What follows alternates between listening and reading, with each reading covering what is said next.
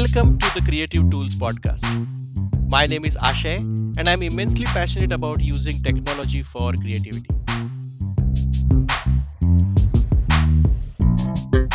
On this podcast, I talk to various creators about what tools and technology they use to be creative.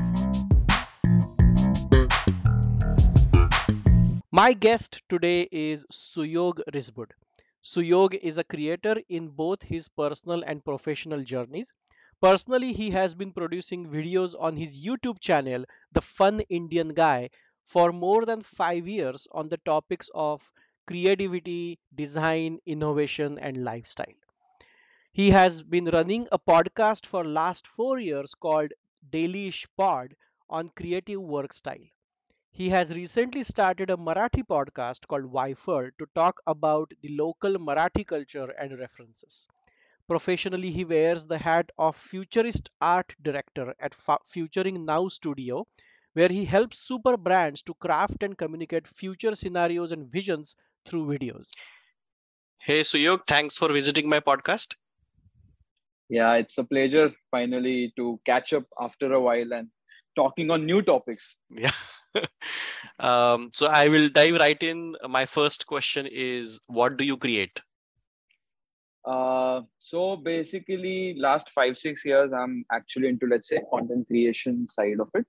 So on my personal level, I create YouTube videos, podcast videos and audios. Then there is Marathi podcast going on. A lot of stuff for Instagram in vertical formats from content perspective, my YouTube channels, of course. And that's basically the personal side of it. And on the professional basis, I create future concept videos and stuff for the client with my own studio. So those are like the two primary creation. And then again, the music production and everything is on the sides. That also I create, but that's not the like kind of focus of it. So has your creations been always digital, or you also create something that's tangible and you can hold in your hands? Good point. Now that reminds me of the other thing which we also create. So me and my wife, Prachi, we actually started publication. So we took the like a physical, like old analog camera, like 1969 types, Olympus OM10. And then we shot like 2 rolls on it, like 36 photos per roll, and then we developed it, and then we created like a photo book, which is now available.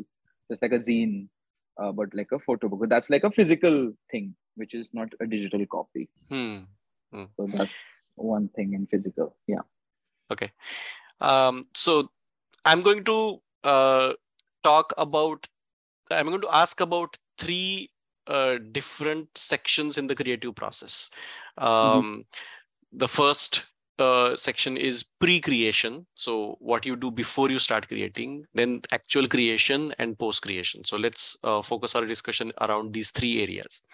So let's talk about the pre-creation aspect of it. So before you create your content, how do you receive and how do you record your inspiration and how do you retrieve it when you want to create your content? Right. So as I said before, like I have different, let's say, criteria and demands of new ideas and stuff. So usually sometimes you're going about your day and you keep coming up with new ideas, maybe also during commuting or something random. In that case, I kind of document it in an app like Google Keep or Notes or Day One or Obsidian. Like these are some of the apps I kind of jump around in. So that's like the first touch point where I just something comes in, then I just do it there, like document it there. I also write stuff down in the journal. So I would like really tell like proper journal, physical journal, and sketch something and write it. So that is also there. But mostly like new ideas are usually documented in that perspective. On the other hand, if something has to be created for a certain goal, if it's like a client project or if some topic I already know I need to work on, then that becomes like the starting point can be research oriented. So doing the research on that topic first and then documenting that and then kind of starting to write the script and everything. So that's how like the initial phase of a project. So this is recording, but has it ever happened to you that you recorded your inspiration in your journal or in the Keep app or whatever, and then from the moment of recording the inspiration to the moment of actually creating, like weeks and months went by. And then you now have to retrieve the inspiration that you have recorded. So how do you remember like what you have written and then go back to it? Right. Good point. So sometimes it's like instantaneous, like where like I come up with something and then we actually work on it and then get it out. But some ideas are not really you can work upon immediately because they're like inspirations which came from nowhere. So in that case, sometimes I lose them, but it's always like because it's documented somewhere, there are days when I just go back and see what was there written before. So at those instances, they just come back. It's not like it's a process where I actively seek for them. But sometimes I'm just going around and like if I'm traveling and I have nothing left to read, I sometimes just go back to like, oh, what I had written before. And then that way I can kind of see. But the new app which I recently came across was the Day One. The good thing about that particular app is basically just like how Facebook shows, you know, 5 years ago you were here or last year you were doing this. So it has that algorithm where it kind of pops the stuff you have written last year. So I've just started to use it. So of course I do not have like a lot of data in it to like call back, but it's interesting to see that so that you can actually get some triggers and reminders and notification that last year you were thinking about this. This is interesting. I have never heard about this app. So this is an app for note-taking app. What is it exactly? So primarily it's note-taking app, Day One. There is a possibility that you can access the same thing from your phone or your computer or anywhere. But that particular feature needs like a premium upgrade. So you have to pay for that. So I'm not using it that much that I'm not paid for it. Free version, every journal is a standalone on your phone, separate journal, on your laptop, separate journal. But this is a primary note-taking app. You can add photos in it, you can add videos in it, you can add voice notes in it. But it kind of goes into the, like how Notion and everything has, no? It's like one text format in that you can put files. But it's Day One. The name is Day One because the idea is you should journal every day. So there also you can add triggers in that app, which you can set a reminder and it will be like what you're thinking about now. And then you write it. So every day you put an entry. So there are different things in the app. But yeah, it was interesting because this is the only app where I see you can get some callback and reminders of what you have done before. Not like this. But those reminders are shown to you based on what criteria? So usually the main thing is last year you were doing this. Last year you were doing this. Okay. Then it has also map. So if let's say, for example, you had gone somewhere to travel and you got a lot of inspiration there. So you can zoom out, see the map and see the notes on the map. So you can be like, what was I thinking about in Milan? You go to Milan and see. Oh. So there are these small other things added, which is interesting. Let's see. I'm just exploring. I haven't started to use it. Is it pretty new? Like, is it a new app or it has been around for a while? It could be like because so many note-taking apps these days. Of course I came across it through some productivity video on YouTube. So that guy talked about it and I just downloaded it. It looked pretty nice. So that was it. Otherwise, Obsidian is something which like blew my mind away when I used it for the first time. Because there the note taking and how that makes connection to other note was like crazy. Can you talk about that a little bit? Like what? This is very interesting. I have never heard about this. That's why I'm interested. So one random morning, I was just reading through random articles on Medium, and there I stumbled upon one article about Zettelkasten method of research. I don't know if that's the right pronunciation of his name, but this particular person was a researcher back in the day, and he had a certain method of storing ideas. So he had four-step process. So I don't remember exactly the whole process anymore, but in a way he was able to connect each idea to other idea that even after he died, a lot of people just took his notes and it in one mechanism, they could put out books with topical stuff because it was arranged and organized in a certain way physically. Okay. So in that article, they talked about Obsidian, which is an app where you can set up such systems. So Obsidian is a basic app where whenever you type something in that, it actually creates like a text TXT file, which is like you can access it from any system anytime. And it stores it on your local disk, or you can also back it up. So it's like time, let's say proof. And in that, there is a, like you can create links between something. So for example, if I talk about, let's say automobiles. So automobile can be main topic. And then let's say I talk about Porsche. Then I can say Porsche is part of automobile. And then in Porsche, I talk about 911, the car or something like that. And that's how the process goes. But then there is a view where you see all those nodes and connectors. And you can isolate just Porsche. Then all the articles about Porsche will pop. But you have to make those connections manually. No, you just have to add like the tags, not the tags as hashtags, but you have to put it in the brackets a certain way. So it creates those links automatically. But then, anyway, but in any case, you have to add it manually. Like it won't recognize that Porsche and car are. No. You have to refer. You have to do the reference in that so that it knows. But it's like a train of thought. So how I use it for creativity is like when I, for example, I start with a topic, Marathi podcast example. Then I'll write some article, like some ideate some topics. And in that topic, then I'll do the callback of one topic and go to the topic article, write something there. And then I'm like, oh, this is also interesting. So I can just highlight one word in that sentence. And about that word, I can write another article. So that's how I use it as a train of thought, but in a kind of structured way. So we have it laid down. Not only in thoughts.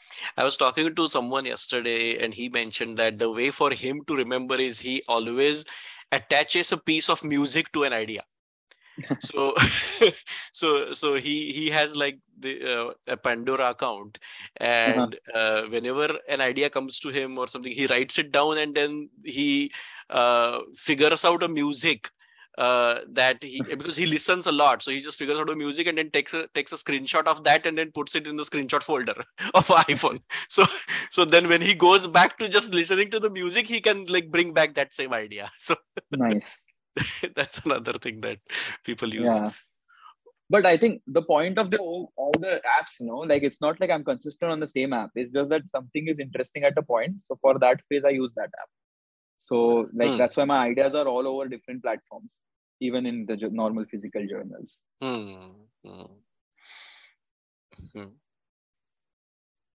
But so isn't it challenging, or is it completely based on your memory right now? Isn't it challenging to know where you have stored an idea? I mean, have you missed any idea? Like I will never know that if I missed, because I don't know. Sometimes I'm reading my own stuff and I'm like, wow, this was very thoughtful. but it's need based. Like if I need something and it's not like I don't have any ideas that I have to go back and look for something, I can always come up with a new idea. But some references and some things which got inspired back then, those are nice documentation. As I said, like I refer to it once in a while, but it's not like a crucial point that if I miss something, I missed it. Like if it's a client project, I won't miss it, because then everything will be documented properly. I know everything everywhere. And in that context, I usually use Miro boards. So we have like infinite art boards and we put everything there. It's a collaborative stuff. So there, like even the references, mood boards and everything is on the same board. And then storyboards also come on the same board. Right. So that is basically recording your inspiration right where you are creating your creation as well. So it's right. Yeah. It's very demand-based inspiration. Right. Yeah. Okay. So let's talk about the creation aspect now. So for actually creating your content, what do you use? So we have equipment. That's the one part of it, which is like cameras and microphones and the recorders and everything. So that's tech part of it. And then of course everything is shot, and then the stuff is put into the laptop and the editing starts. But for creation in specific, like sometimes now I've started to write some scripts, because I understood that is the best way to do stuff in the terms of my videos, which are more like conversational. But while creating, I refer to some notes. Sometimes I just make bullet points like on a desk paper. So I have the paper in front of me, and then all the gadgets, which you basically need, like light and everything. So I guess what you are saying is you kind of either don't necessarily storyboard, but you write down the idea. So it's like a text storyboard for you. So text outline of what you are going to talk in the content. Okay. And the recent ones. Earlier, I used to just take the topic and say anything. And for the client, like where the structured videos are made, there we actually have the script with everything, what is happening on the screen and everything. And then the storyboard's also there. So let's talk about both of them. So the script that you write, or like the bullet points that you write, are they just on a piece of paper, or they are somewhere in some software? So today, before this call, we recorded two podcasts in Marathi. So for that, the first one had the pointers, and all the pointers were in Google Docs. But what I've realized now, even if it's the same content, just writing it on the paper, it's easier to like grasp and talk about. Because today I had it in the proper font and everything on Google Docs, but it was like somehow everything looked same. All the bullet points looked same while I'm talking to the camera and looking at the like, where is it? But when I write it, you kind of has a handwriting, had spacing. You can also make some small sketch around it. It's just easier to grasp if you have like on the spot kind of a thing. But yeah, it comes from usually the document, like which is digital. But for the recording purpose, I make it in physical. And then, okay. And then you are recording on camera and also in your microphone. So are those two separate recording entities, or you eventually it is just one file?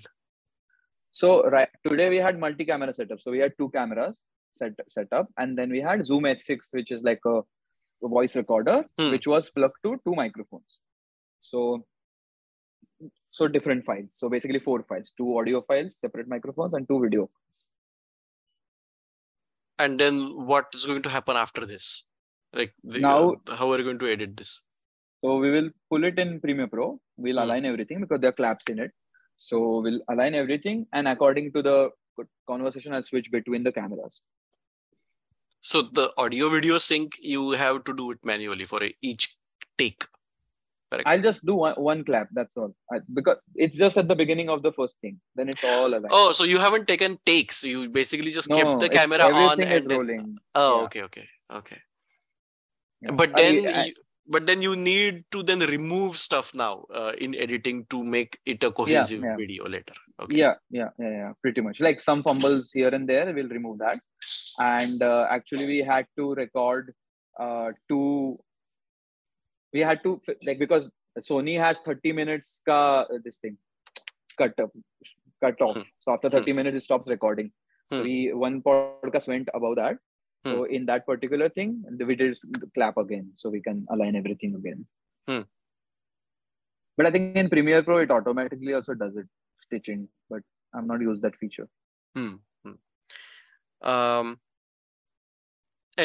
how many times do you have to do this? Like what we just discussed? No, at the beginning of the clip, and then I edit. Like, no. What I'm saying is the actual video making, how frequently do you do this? Like how many? What's the frequency of your podcast? That's my question. So right now, Marathi one, we are doing once a week. So that's like right now we did two episodes because so 2 weeks will be sorted. But before that, actually, I recorded 7 episodes of English podcast, which is a new format I came up with today itself. So it's not like a longer podcast, but like a mini micro episodes, which I wanted to do for a while. So before I set all the cameras and everything, but this English one was audio only. So I just recorded and started recording and did some open like warm up kind of a thing. And then I recorded multiple episodes. But then that was also like 30-minute long file, which has 5 episodes in it. So we'll cut it afterwards in the post. And your podcasts are video podcasts or audio podcasts? So usually video, audio, both. But today I started one in English, which will be only audio. Because once in a while, I just do this one season or one particular small show, which is just audio. Because the video podcast, it takes a while to like really, because on video, you have to first of all set up everything. Right. Editing also is a longer period of time. Correct. And it's just that you also need a lot of different kind of energy to be in front of camera, be smiling, and should be engaging. So once in a while, I give myself a break by just doing audio version, where it's like it can be recorded also in dark. And one pressure is a bit less. In terms of actually creating the content and processing the content with these tools, which process do you enjoy the most? Just a second. Sorry, can you come again? So in terms of So looks like what you are doing a lot of video and audio content, and also doing a lot of editing of that. So there are two aspects to it, right? One is creating the content, coming up with ideas, writing it down and creating the content. And then once that content is recorded, you have to process the content. So which process do you enjoy the most? The creating portion of it or processing portion of it? I think both has ups and downs per se. For example, like sometimes creating is, if you're in the flow, it's easier and it's just fun because you're doing a lot of interaction. Yeah. There's a performance element to it. But sometimes it's also needs a lot of energy more than the processing, because processing, you sit down and there is a certain process. You're not like, you like the chance of expression is not as much as chance of expression in performance. Right. So sometimes I just like to just sit down and edit when I'm not into my performance mode. But I think the most exciting one is the bit where you record, because it's like where you do no ideas talking about it and all. But that is also most effort. High intensity, high effort, high drainage. I mean, one thing that I have observed for myself is, I mean, creativity is a rechargeable resource. So, so it's not like an infinite resource. So you, your battery will go down like after a certain point, right? So to preserve my battery for the creativity portion of content making is something that I am immensely passionate about, and that's what I try to do. And that's why I like create like some automations or like something so that I can quickly get over the hump of processing my content and then go back into my creative mode. So that's why I asked, like, what do you enjoy the most? I mean, there are some people who enjoy the processing part of it, but there are some folks who would enjoy the creative part of it. So that's why. Yeah, I think it's again up and down. Sometimes you're convinced about it. Sometimes you're not convinced about it at all. So like the last English podcast season, 30 to 30, like I think we shot 32, but we premiered 31. So 31 episodes were there, and all 31 episodes were recorded in 5 nights. So we shot like 10 minutes episode back to back 5 nights, which was in December. And then from January, I started editing, posting, and it went on till like July. So like half of the year content was shot in a week, but then it took half year to edit, post. And I didn't edit. I wanted to edit it together, but then it just too much work. So I'll edit as the week comes. Okay. Now let's talk about the post creation aspect. So how do you release? And by release, what I mean is release from yourself. Like release meaning now the episode is ready or now the content is ready. I'm not going to make any changes to it. That kind of release. So how do you release? How do you distribute? And how do you market your content? So my content, because it takes a lot of energy and efforts to really build one, because like most of the time I'm procrastinating, like why should I make it? Who is going to watch it? Not many people are going to listen to it probably. I don't know. So there's a lot of questioning always happening, right? And even if you are doing it for like almost 5.5-6 years, you'll still keep questioning. So for me, whenever I make it, then it just get done with it and post. Like you don't want to dwell over it because the content type is more instantaneous and it's not like a big form, like long format. So from mentally, I release it the moment the edit is done. Even if I see some mistakes after a point, I'm not going to touch it. But it's fine. It's fine. If it's a client project, then of course they ask for iterations. But after some iterations, you also ask, like you pay, you charge them for extra. So that is fine. But from my end, I just release it like it's done. Wow, we made something. Let's just get done with it. And from distribution perspective, of course, YouTube. We use the YouTube stuff. Like there's no automation involved anywhere apart from the podcast distribution, because there we use like Anchor, which then distributes to every other platform.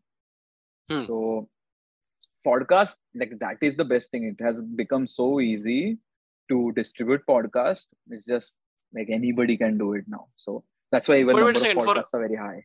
Right. But even for Anchor, you have to publish your podcast one at a time, right? For like you can you do a batch publish? You can schedule it. Yeah, that's there. But schedule also you have to do one by one, correct? Yeah. There is no like a dashboard where you 10 and then you do one. You have to upload one, write the keywords and metadata stuff, right? And then you schedule it. That's so if you have, let's say, 31 episodes, you do it 31 times in Anchor? Yeah, I did it 31 times. But it was like once or twice a week. So I didn't do it at one day, which I could have done easily. But then I didn't edit them that fast. So as I did, it was a weekly thing. Okay. And how, but it distributes to multiple platforms. So that's sure. Cool. Yeah, right. And what about marketing? How do you market? How do you let people know that you have something like this? So there was a phase when I used to do like inorganic marketing. Like I used to pay Facebook to put my videos everywhere. That was like a beginning phase of it. And that time I used to also post on Facebook because a lot of people used to post videos on Facebook and YouTube together. So that time I used to pay money and do the marketing bit and telling people like watch my video, WhatsApp and everything. But as now I do not like that doesn't work. First of all, you can't pay like unless until you're selling something which is really valuable for people and really adds like some sort of immediate value. People are not like paying money for getting your eyeballs on that. It doesn't make any sense because there's no money back from it. But marketing wise, I just post, maybe I'll post it on Instagram, like say something. If it's a video about some innovation stuff, I'll post it on LinkedIn. And that's about it. Like it's nothing else than that. I might not even put stories anymore. It's just that it's too redundant because even if let's say if you have 100,000 followers, then it makes sense to share that, okay, new stuff is out because maybe 10,000 of that will see it. Maybe 2,000 will click and go on the link and see it. But if you have like 2,500, 3,000 in which like half of your friends, you can't keep nagging them like for 5 years, thrice weekly. Watch my stuff. They're like, they get it. How do you make reels? So what we did is basically because we had 32 episodes now, I hired a person to edit it and make reels out of it with subtitles. Oh, okay. Can you talk about that? Because this is something new that I'm hearing. So So the task of that person was I didn't even send him. I made an Excel sheet of all the videos I wanted in reel format. And then that person had to go through the video, find like a reel kind of material, like 5 videos, 6 videos, which are reel worthy, which can stand alone. He had some rules to follow. And I did reviews. So I asked him to do this, not that, and stuff like that. So he used to pick the time slots. Then I used to verify the time slot. Okay, this clip works. And then he used to kind of edit like in vertical, put subtitles on it. He used to add also B-rolls on that, but it was very, I didn't like the vibe. It was very cliche of like, like I'm talking about something and then there will be like maybe Britishers clapping or like maybe some American eating something or laughing, giving high five. Like it doesn't make any sense. So those stock footage, I don't like so much because it doesn't go with the vibe. It just feels very artificial. So, but then he used to produce that. So he actually created like 30, 40 of them. I posted, I think 10 out of them, out of all those 30. But again, now I have to post the rest of it. Just no motivation left. And this is for what content? Your Marathi podcast or something else? Marathi podcast started recently, 3 episodes now. But this was the English podcast, the 32 episode, no, 31 episode. Huh. The same content, that one. So we already have about 150-ish episodes or more on English. Okay. Out of which I think around 100 are videos. So we had a lot of things to go through from like 2-3 years ago. How did your the collaboration with this person go? Like, did you use any particular tools for it? For him to select the timestamp, then you to look at that timestamp and then go through the video. I mean, how did you do it? Google Sheet. So basic, I used to put the video.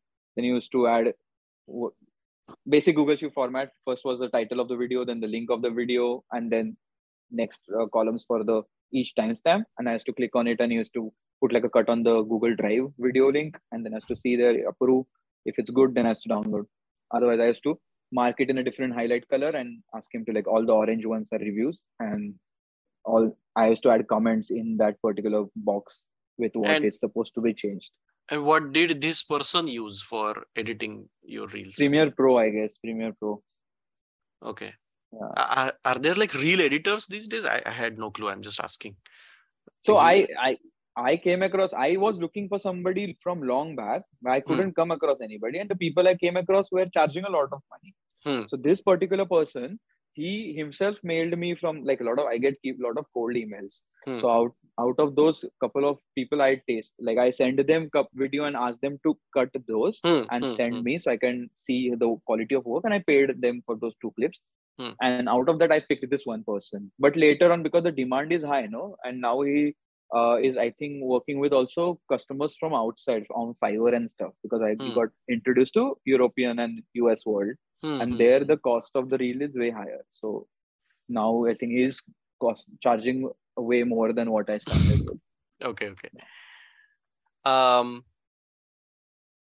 Then next question is, what is the biggest challenge you face in your creation process? I don't know, to stay motivated to, because it all boils down, even if we have like technical challenges and everything, we can come, like we can always find something to fix it. Right. It's just that how can you keep something running? And even if you don't keep running, it's fine. Like, how do you just feel good about it at the end of the day? It's not like, because that consistency and all those things, like those things were floating around, and I also bought into that at a certain point. But then I also realized it doesn't make a lot of sense in a long run game. So how do you just be like content with your content and not like push yourself? That's like the, like I get it. It's not like I don't understand this. It's like I know how to work on it also, but how to keep that always intact, that okay, this is the game. So how are you solving that problem? Yeah, it's like that, those waves. So it's like I know the solution, but the solution is not always working. But I give time these days. As I said, no, like there is always this burst, as you also said, that there's always a burst where you are like really high on energy and enthu. So you kind of convert and cash into it, and then you try to produce as much faster as possible. Yeah. Or at least get the starting points of a lot of things, so you don't have to struggle. So like with Marathi podcast, one hack I'll tell you, because now all this while 5 years now I'm doing things to the camera by myself alone, so there's no audience interaction, right? So it's like one man army, there's nobody in the room, darkness and just lights on you. But I have like a very long background of music, so I have been on stage and performed a lot and had that chemistry with the crowd and played music for them, and I really like the crowd interaction part of it. So I always wonder, like, how can I bring it to the video content? So now the Marathi podcast, which we are shooting, what we are doing is, because Prachi is in front, I kind of, I'm interacting with her in a way. Okay. So there's somebody in front of you. So that way it's just easier to get the content out, and it's also much more human other than just like a monologue, which is not really as nice as what it would be in front of other people. Right. And how has digital technology impacted your creation process? I think the whole creation journey is started only in the all digital approach. So that has been like the main fueling factor of everything. Though it gives you a lot of options and a lot of possibilities, but that also kind of becomes the obstacle, because then you have too many ways of doing things, but then you're like, okay, why should we do it? Or then that also becomes like a challenge to overcome. So digital has played both ways a good role, but then sometimes just going non-digital or like physical and doing stuff with hand just to get the sanity back, that has also played a huge role, just to have that balance. But yeah, of course, digital has been the crucial point, because everything we do is because of all these apps and softwares and platforms and tech. Right. Yeah. And with the tools and technology that's around you right now, and you are looking at them, how do you see yourself creating in future? Do you see yourself continuing on the same path that you have right now, or you would like to see something different in you? I see what it boils down to is more than how you say it or what kind of tech are we using or what kind of platforms are we using.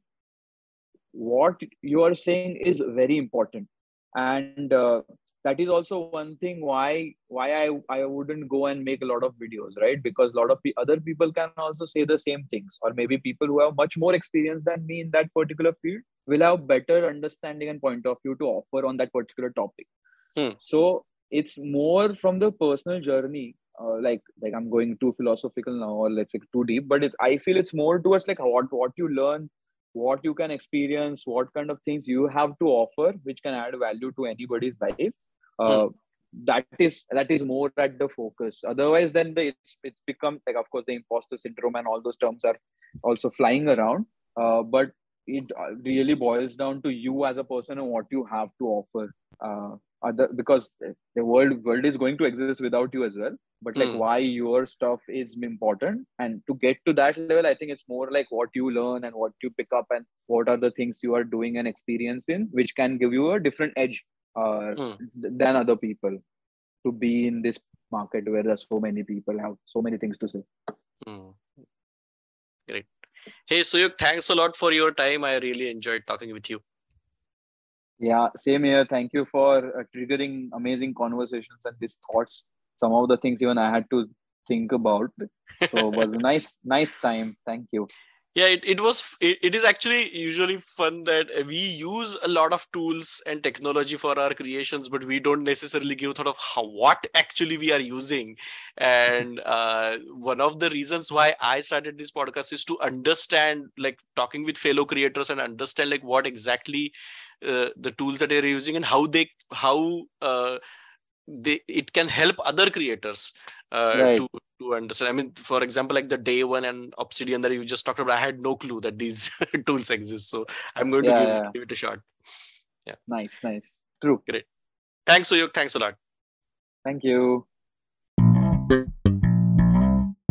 Thanks for tuning in. If you are a creator, I would love to talk with you. Please connect with me through my website or social media.